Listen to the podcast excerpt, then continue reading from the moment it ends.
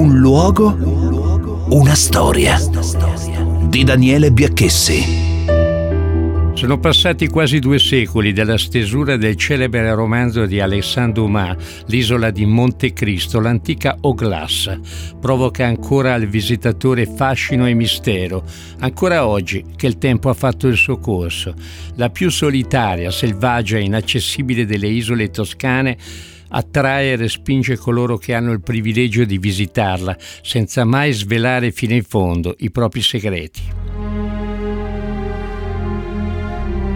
L'isola di Monte Cristo si trova a sud dell'isola d'Elba, a ovest dell'isola del Giglio e del Monte Argentario, a sud-est dell'isola di Pianosa e a est dell'affiorante Scoglio d'Africa, noto anche come Africhella e Formica di Monte Cristo. La sommità dell'isola di Monte Cristo, il Monte della Fortezza, è di 645 metri. Anche l'isola di Monte Cristo, come tutte le isole dell'arcipelago, presenta un clima mite, ventilato, soleggiato, con scarse precipitazioni, caratterizzato da inverni mai troppo freddi ed estati con caldo moderato ma non afoso. Per preservare questa oasi in mezzo al Mar Tirreno, nel 1971 è stata istituita la riserva naturale statale Isola di Montecristo. Si tratta di un vero gioiello della biodiversità. È una riserva bioenergetica di 1039 ettari che fa parte del Parco Nazionale dell'Arcipelago Toscano. Non è possibile pernottare e sono vietate pesca, balneazione e navigazione entro i 1000 metri dalla costa. Entro 3 miglia è possibile transitare, ma non pescare. Eventuali accessi via mare possono avvenire solo a Cala Maestra, con fondale sabbioso arrivando perpendicolarmente alla costa. Esiste tuttavia un piccolo eliporto per le emergenze. Non si può utilizzare l'ancora, ma è possibile l'attracco al gavitello o al molo. Per arrivare sull'isola è necessario ottenere un'autorizzazione dell'Ufficio Territoriale Carabinieri per le Biodiversità di Follonica. Il permesso può essere relativo all'accesso o alla visita. Nel caso di solo accesso si deve rimanere a Cala Maestra, e sarà possibile visitare solo la Villa Reale, l'Orto Botanico e il museo. Il tempo di attesa per ottenere l'accesso è nell'ordine di mesi. Per quanto riguarda la visita, a partire dal 2019 sono ammessi solo 2.000 visitatori l'anno e il tempo medio di attesa per l'autorizzazione è di tre anni. Viene data precedenza a spedizioni scientifiche, associazioni, scolaresche. Le visite guidate si svolgono solo entro i tre sentieri esistenti, tutti molto impegnativi. Da Cala Maestra i sentieri sono fruibili ma estremamente impervi, a strapiombo sul mare, tra vegetazioni d'alto fusto e blocchi di granito rosa.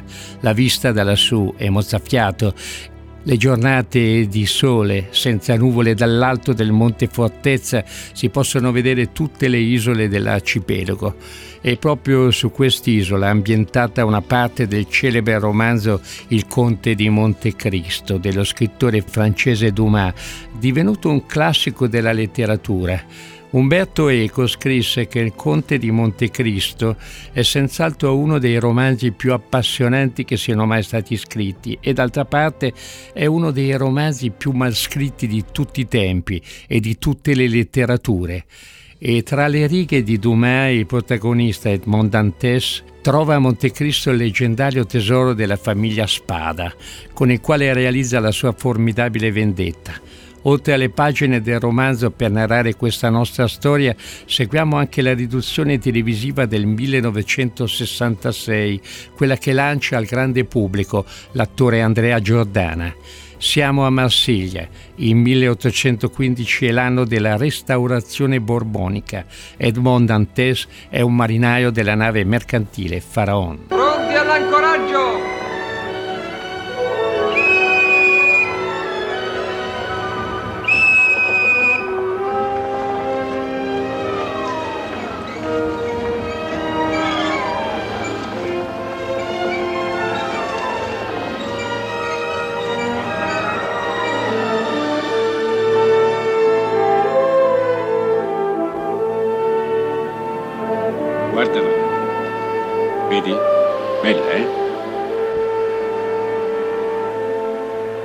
Quella nave ha la bandiera a. Eh? Corri a prendere la barca portami alla nave, presto.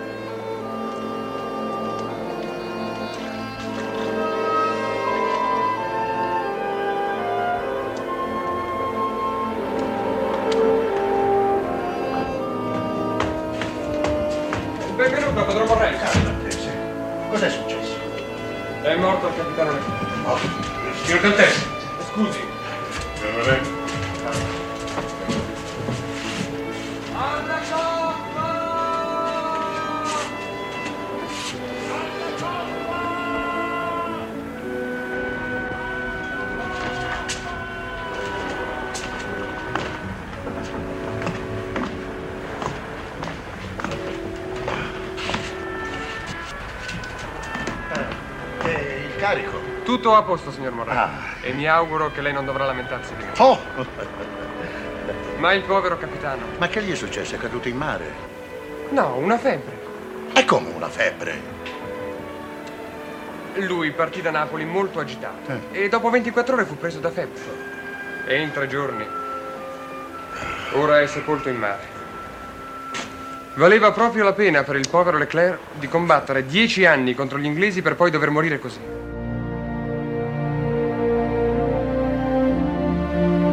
Nel futuro, Dantes vede la promozione a capitano e il matrimonio con Mercedes. Ma sul cammino di Dantes si pone di traverso l'invidioso Danglars, scrivano della nave che da anni sogna di divenire capitano. Lui organizza una trappola per incastrare Edmond e si avvale di Fernand Mondego, cugino di Mercedes e innamorato di lei seppur respinto, e Gaspard Caderus, invidioso vicino di casa di Dantes. Così Danglars scrive una lettera anonima dove denuncia Edmond accusandolo di essere un agente bonapartista. La missiva finisce nelle mani del sostituto procuratore del re e magistrato pubblico, Gérard de Villefort, che emette contro Dantes un ordine d'arresto. Il magistrato è consapevole dell'innocenza di Dante, ma mira alle alte sfere del potere. Intende far parte della ricca famiglia dei marchesi di Saint-Méran, filomonarchici, sposare la figlia René e allo stesso tempo proteggere il proprio padre, un attivo bonapartista. Così Edmond Dantes viene arrestato e condotto nella prigione del castello d'If, dove dovrebbe restare il resto della sua vita. Il giovanotto che è dentro il mio studio, prendetelo e portatelo di corsa al castello di If, che non parli con nessuno. Ordine per il direttore del carcere, segregazione assoluta. Sarà fatto, signor vice procuratore.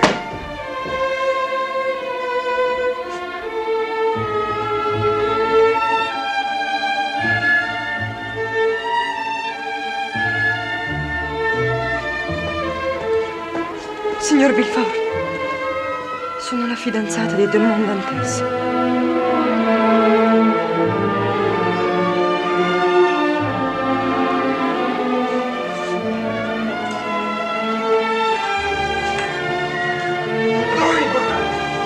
Portate? Dove mi portate? Ehi!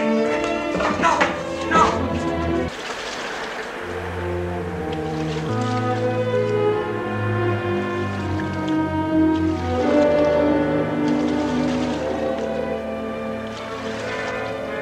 Dove mi portate? Non lo vedi? Al castello di...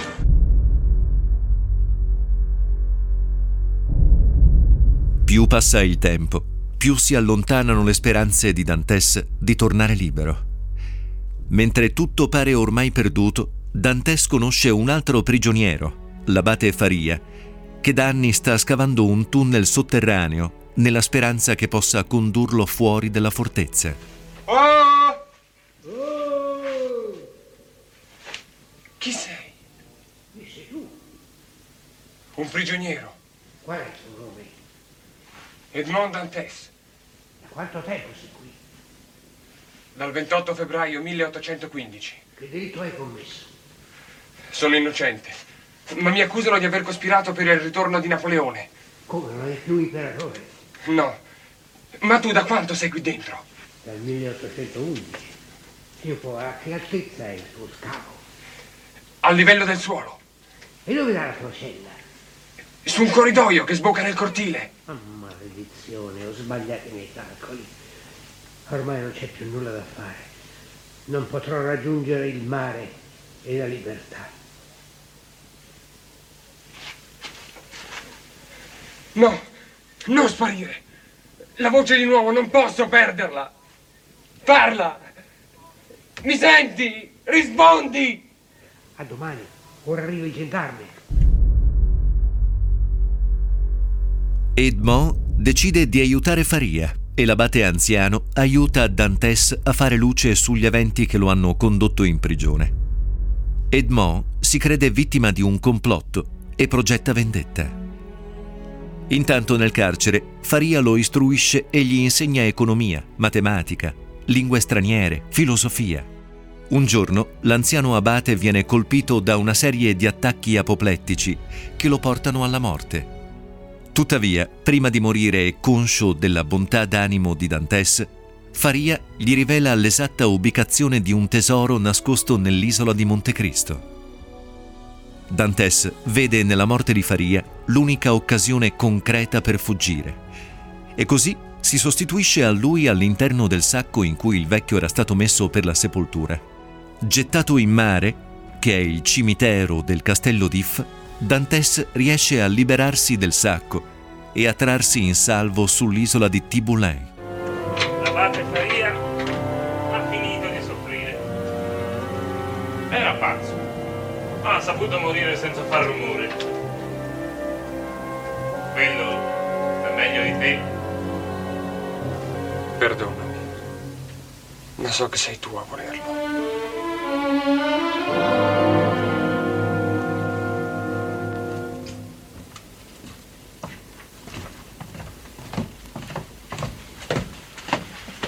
Tu prendi di lì che io prendo di qua. Finalmente libero, dopo 14 anni di prigionia e trovatosi in possesso di un'immensa fortuna, grazie al ritrovamento del tesoro indicatogli da Faria, Dante si costruisce una nuova identità e sotto le mentite spoglie del conte di Montecristo ritorna a Marsiglia per attuare il piano di vendetta. A Marsiglia, Dantes prende le sembianze dell'abate Busoni, da cui si fa raccontare i dettagli del complotto, della morte del padre, del destino dell'amata Mercedes e delle vicende degli altri congiurati, e quelle del nobile inglese Lord Wilmore e di Simbad il marinaio, attraverso cui compie buone azioni nei confronti di coloro che gli sono sempre stati leali. Eppure, solo a distanza di dieci anni dal suo ritorno a Marsiglia, Dantes decide di attuare concretamente il regolamento di conti. Fernand Mondego, divenuto conte de Morcerf grazie alla ricchezza accumulata e al matrimonio con Mercedes, viene processato per aver tradito il pascià Ali Tabelen mentre era ufficiale in Grecia. Indignati del suo comportamento, la moglie e il figlio decidono di abbandonarlo, portando Mondego al suicidio. Gérard Villefort, colui che pur sapendo dell'innocenza di Dantes e pur avendo i mezzi per scagionarlo, aveva deciso di lasciarlo in prigione per non mettere a rischio la propria posizione sociale e la propria carriera politica, viene spinto alla pazzia da una catena di avvelenamenti di cui cadono vittime i membri della sua famiglia e dalla scoperta della vera identità del conte. Danglars, colui che ordisce materialmente il complotto iniziale con Dantes, divenuto il più ricco banchiere di Parigi, viene prima portato al tracollo finanziario per poi essere rapito e imprigionato, costretto a dilapidare ciò che era rimasto del suo denaro per sfamarsi. Solo a questo punto il conte di Montecristo gli rivela la sua identità e di fronte al sincero pentimento di Danglars gli concede il perdono.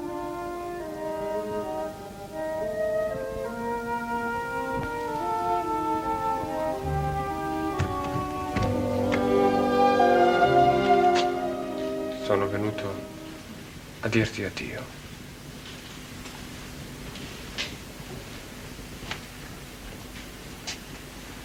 Per sempre addio. Mercedes. Mio figlio è partito. Sai, È un uomo, Mercedes.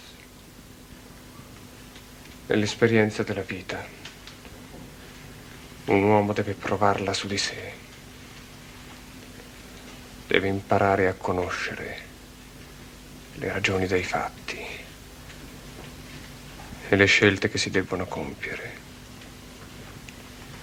Quando il cuore si fa pesante ed il male sconvolge il proprio dubbio. Un uomo deve sapere cosa gli dà la coscienza in cambio della vita. Questo sapere è già vivere, ricordare, ricordare anche per te, Mercedes. Oh sì, per me. Ho capito, sai, quello che volevi dirmi nella lettera.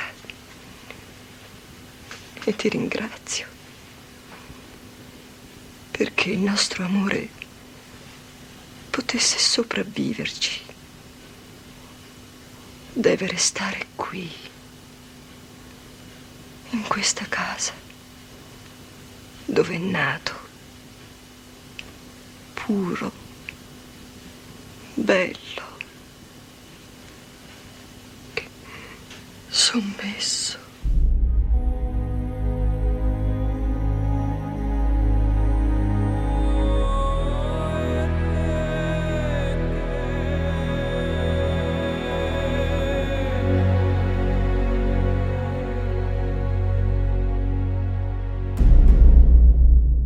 Lo hanno cercato per secoli il tesoro di San Mamigliano, con ostinazione, sfidando tempeste e pirati.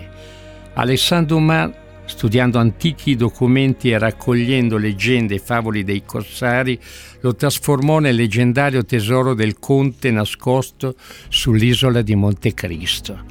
Quell'oro esisteva davvero, ma veniva cercato nel luogo sbagliato non era nell'isola più misteriosa e proibita dell'arcipelago toscano, bensì nel borgo etrusco e medievale di Sovana di Sorano, in provincia di Grosseto. Gli storici e gli archeologi della Sovrintendenza di Siena e della Toscana lo hanno poi recuperato nel 2004 sotto l'altare della chiesa di San Mamigliano sono 498 monete d'oro coniate sotto l'imperatore Leone I, che fu al potere tra il 457 e il 474 d.C., seguite da quelle coniate sotto l'imperatore Antemio, che regnò tra il 467 e il 472 d.C. Si tratta dunque di un tesoro che ancora oggi affascina e nasconde la storia, con tutti i suoi segreti.